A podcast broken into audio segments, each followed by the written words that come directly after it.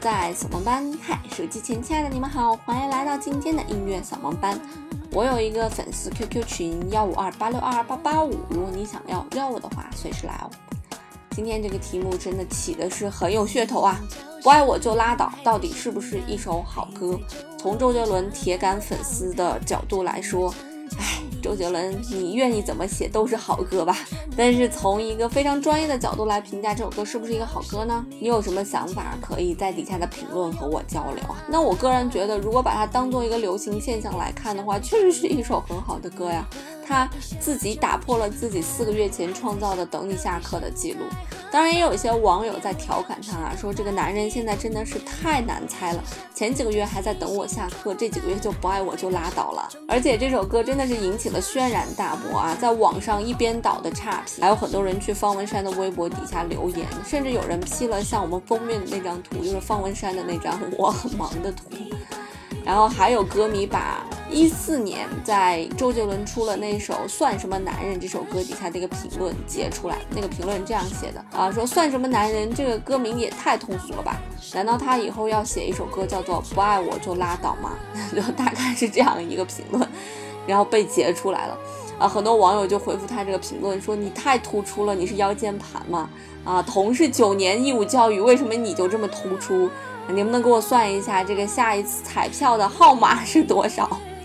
总之，真的是引起了轩然大波啊！从这个角度来讲，一首流行歌能流行到这种程度，它是不是也是一首很成功的歌曲呢？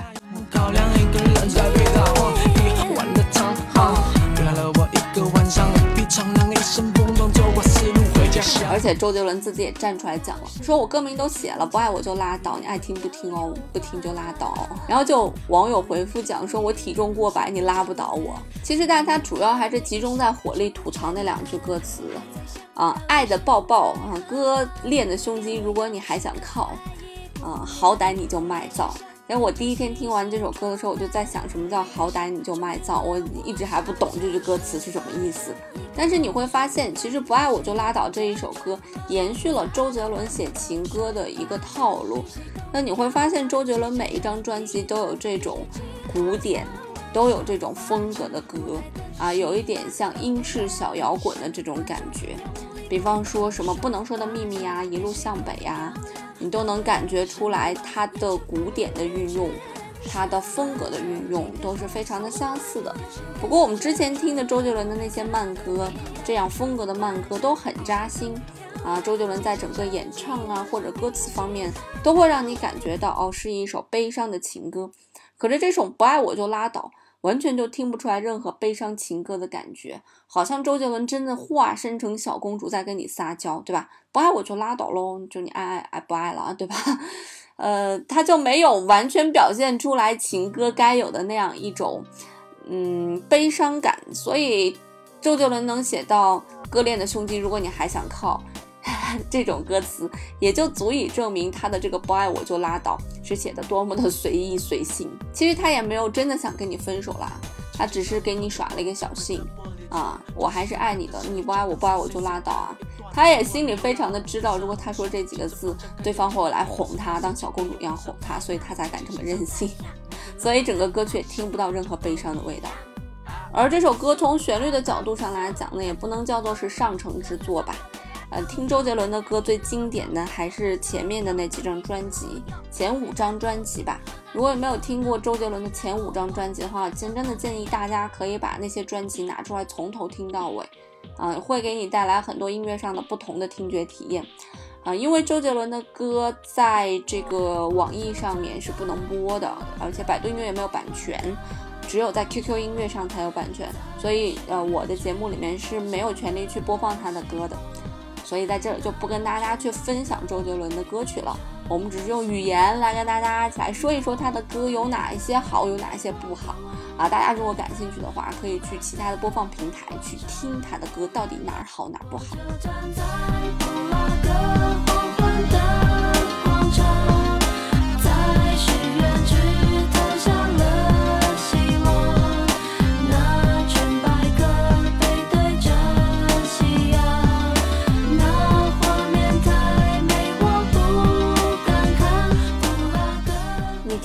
就拉倒这首歌的时候，你会感觉肯定是周杰伦半个小时之内写出来的。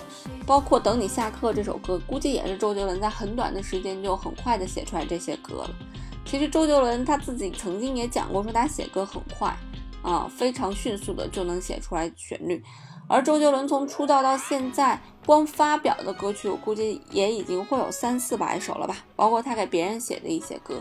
你想这么大的歌量啊，如果他还在不断的制造非常优质的旋律，这显然也是一件不太可能的事情。因为其实，在他之前，在他刚出道的时候，他已经制造了太多好的旋律，淘汰啊，还有世界末日，呃，还有黑色幽默啊，那个旋律写的是相当的好。黑色幽默不断的在转调，然后真的给你表达出来一种黑色幽默的感觉。不懂你的黑色幽默，转调，想通却又在考到我，继续转，说散你想很久了吧，我不想拆穿你。其实，在写歌的过程当中，转调是一个比较难的技巧，尤其是在我们写流行歌，流行歌的篇幅比较短，他在写流行歌非常短的篇幅，截取了副歌最重要的这两个部分，在不断的转调。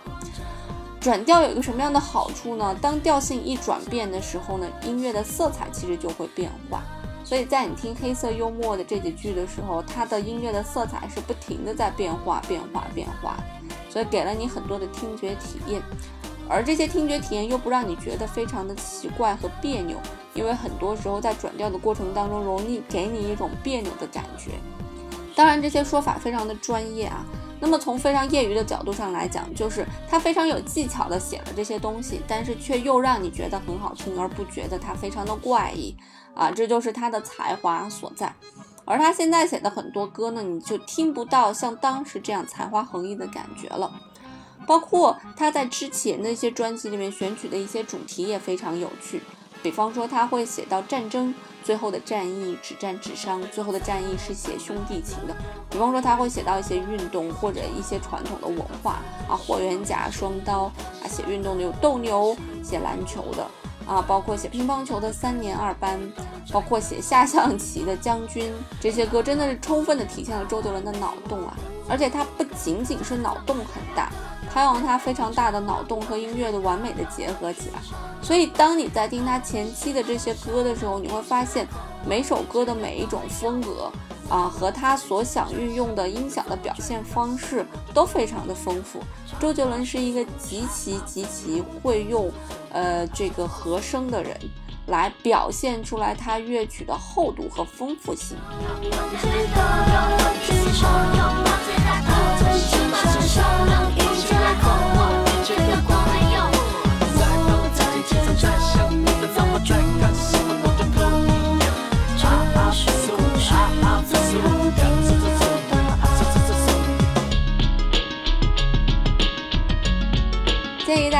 那几首歌，比方说《只战只伤》，比方说《以父之名》，这些歌都可以非常的表现出来周杰伦歌曲的厚度。